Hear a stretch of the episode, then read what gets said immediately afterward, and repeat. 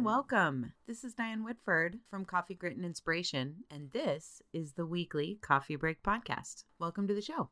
Hey everyone, we're back from our hiatus, and this is the first episode of season two, which I'm very excited that we made it to season two.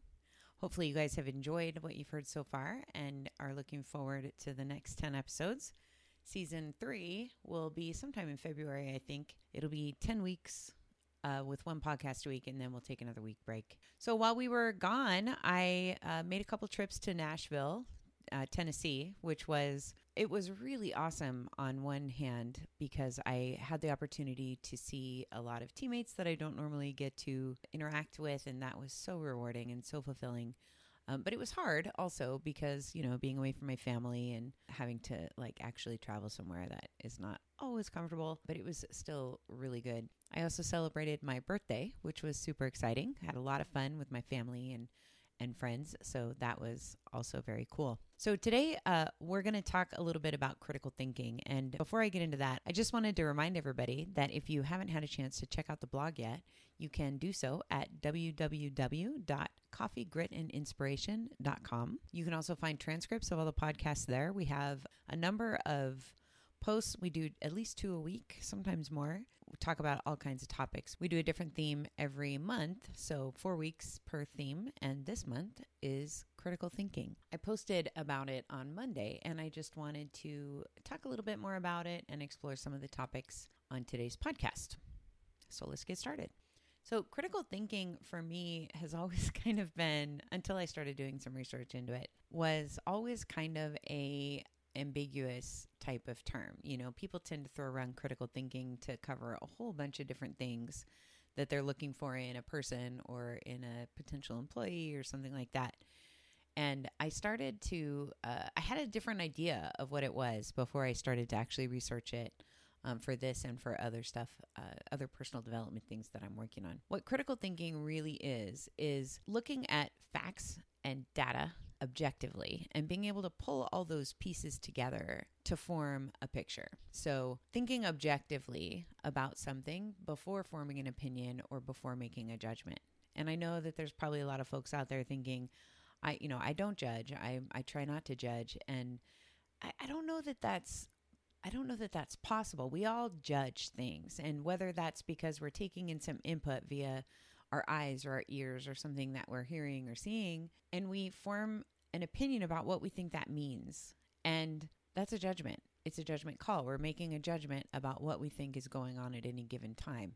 And so while we don't want to necessarily prejudge too much, you know, we don't want to make a judgment before we have all the facts. That's where critical thinking comes in. So while I don't believe that any of us are without judgment, I do think that we can temper our judgments with critical thinking. So in Monday's blog post, I talked about critical thinking, why it's important, and the top skills that I think are most important when it comes to developing your critical thinking. I think it's the the skills that go into critical thinking that are what you need to practice and those things together when you apply them together means that you're a critical thinker. Before we jump into that, I wanted to talk a little bit about why critical thinking is important. Not only is it something that employers look for in potential employees. So if you're out there looking for a job, if you're working on your resume, critical thinking is something that you can put on your resume to really get more attention to whatever it is that you're trying to apply for. But it's also important for parents,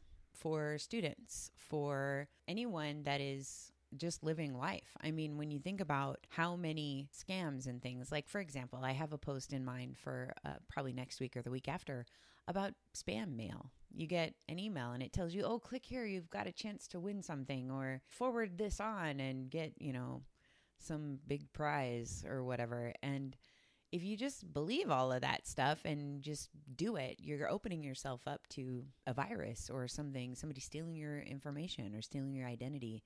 Whereas if you applied critical thinking to that action, you might not do it.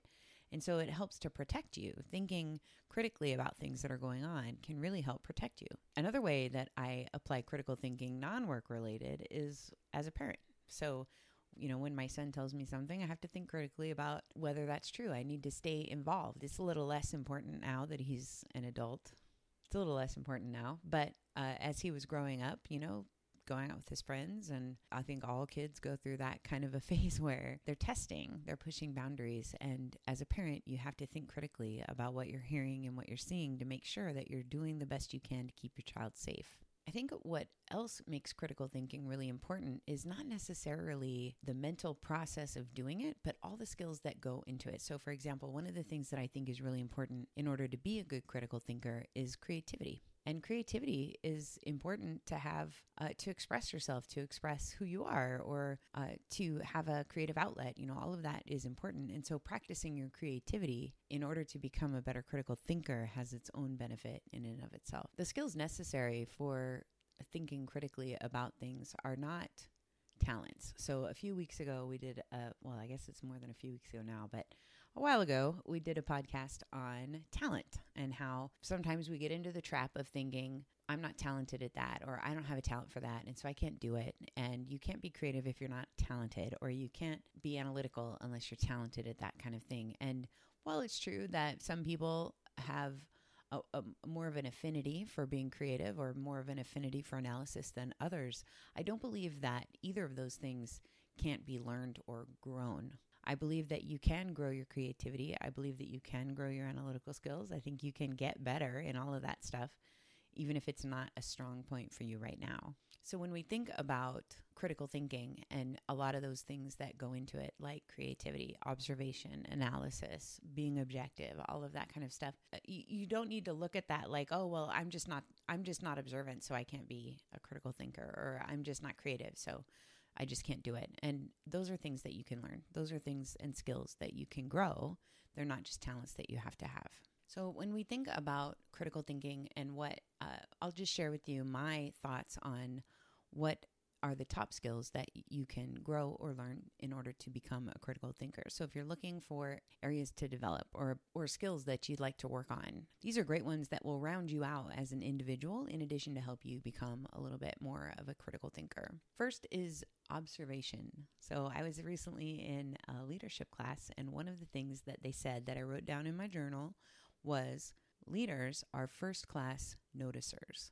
So, developing the skill of being observant, really being able to observe your environment, notice what's going on, not be so up in your own head that you're not able to see what's happening around you, that is a critical skill. That's important whether you're being a critical thinker or not.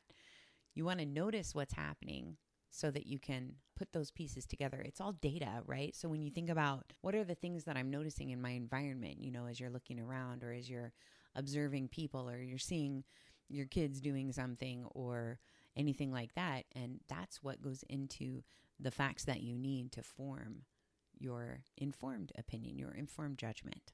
So you learn all these things. And the only way to learn those things is by observing and asking questions.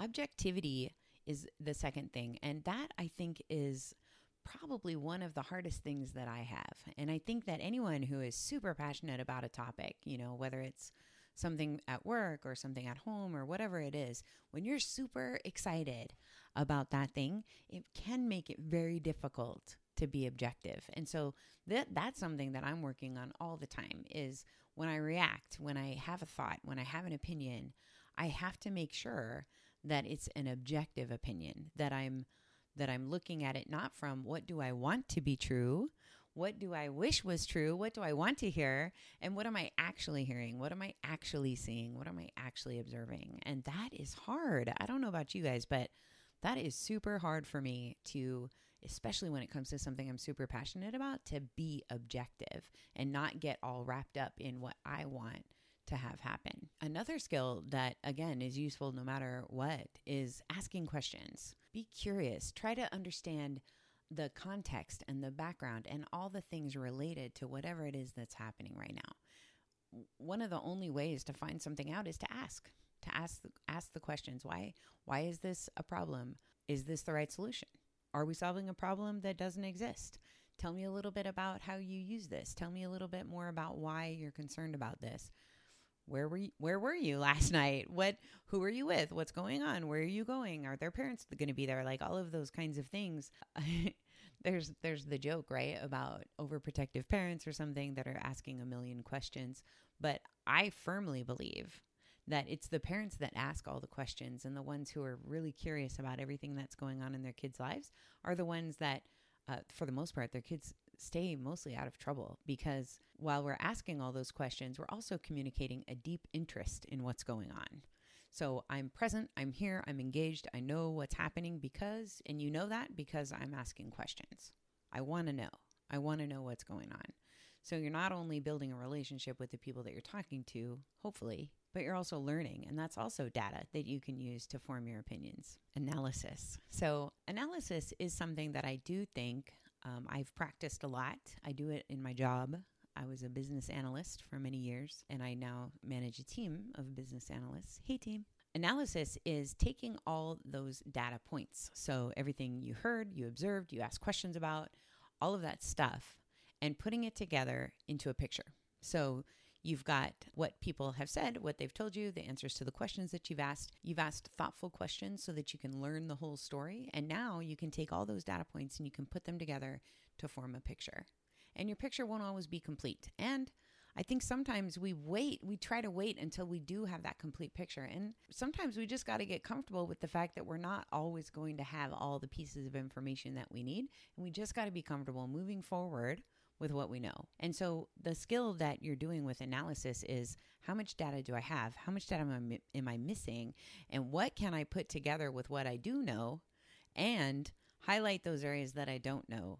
And a lot of times we don't know what we don't know, but we can move forward with what we know so far and put that together into a picture and then act on that. There's you may have heard before about analysis paralysis. You get all this data coming in and you have all this information and you're trying to analyze it, you're trying to put it together into a picture and you get stuck because you don't think you have all the information or you're you're tweaking and tweaking and tweaking and you're never moving forward. And you got to really be careful that as you're analyzing and as you're putting together your thoughts and forming your opinions that you're not getting stuck and waffling back and forth. You want to take the information, know when enough is enough, make your decision and move on. Skepticism.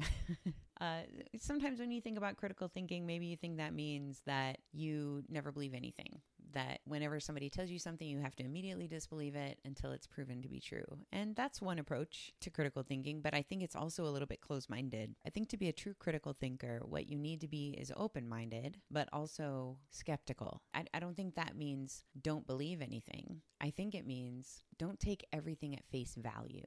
So you get an email that tells you you won a prize. Did you? Did you really? Is it likely that someone's just going to email you to tell you that you won some thousand dollar? Did you enter a sweepstakes? Did you enter a contest? Do you recognize the email address? Have you looked at all the contents of the email? Does it make sense? That's being skeptical. You see a meme on Facebook that tells you, oh, some statistic 1.75 million people said blah, blah, blah does it hurt to do a little extra research and a little extra digging to really validate that that's true? So another one that uh, which I just mentioned is being open-minded. Sometimes your answer is wrong. Sometimes the picture that you've painted or the idea you've come up with or the solution you've devised is not right. Sometimes a judgment you formed about one of your kids' friends is not correct. Sometimes you need to let go of things that you've assumed to be true or things that you believe are true in order to really see what's truly happening. I like to think I'm a pretty open minded person, but I'll tell you what's hard is for me to accept that a solution I've come up with, especially if I put a lot of time and effort into that solution or that problem and I really believe that I have the right answer, to think that maybe someone else's answer is better. That's really hard for me sometimes, especially for something that I have a lot of pride in, to believe that I don't have the answer, that maybe I'm wrong, that someone else might have a better answer. Those types of situations are, are kind of hard for me, but that is being open minded, that you need to approach something with the idea that I have an answer, but I might not have the only answer, that this could be one solution, but there might be other solutions as well. And maybe those other solutions are better than what I came up with. And that's okay. That's, I think, uh, the core of what open mindedness means in the context of critical thinking. And last is creativity. And I don't mean like drawing and sketching, although those are great examples of creativity. When it comes to critical thinking, creativity is thinking outside the box. So, the standard answer to something, maybe there's a different answer. Getting a little creative, thinking about things that are unusual or not standard or outside the box, thinking around corners, thinking around obstacles. That's what I mean by creativity. So you don't have to have a skill at drawing in order to be a creative thinker. You don't have to be the world's greatest artist or be able to sew something or do sculptures or, or anything like that in order to be a creative thinker. You can think around corners and you can come up with creative solutions, even if you're not artistically creative. So, I know critical thinking is not the most exciting topic but I hope that you got excited listening to this, or at least were interested listening to this. I think critical thinking is while it is kind of a dry topic, it is super exciting for me because I feel like critical thinking is stretches you in a lot of ways. It teaches you different ways to look at things. You can help show other people different ways to look at things and it stretches a lot of your skills and abilities in a lot of different ways. And so even if it's not something that you need for a job or uh, for another purpose, it's still something to to really work on and hone to help make you a little bit of more of a rounded individual. So I hope you enjoyed today's podcast. So glad to be back. If you have not already, you can sign up for our newsletter at www.coffeegritandinspiration.com slash subscription. Just a reminder that we have a YouTube channel. All of these podcasts have their own video that go along with them. Uh, and hopefully soon we'll start posting additional videos on our YouTube channel. You'll find that in the description as well. And for those of you that are Pinterestophiles like me, we have uh, several Pinterest boards where we're gathering stuff. We pin stuff every single day and a lot of really good content about mindset and grit and inspiration and all kinds of other stuff that we talk about on this blog. So thanks so much for listening. I really, really appreciate it. It means a lot to me. I hope you guys all have a wonderful day. I'll talk to you soon. Bye now.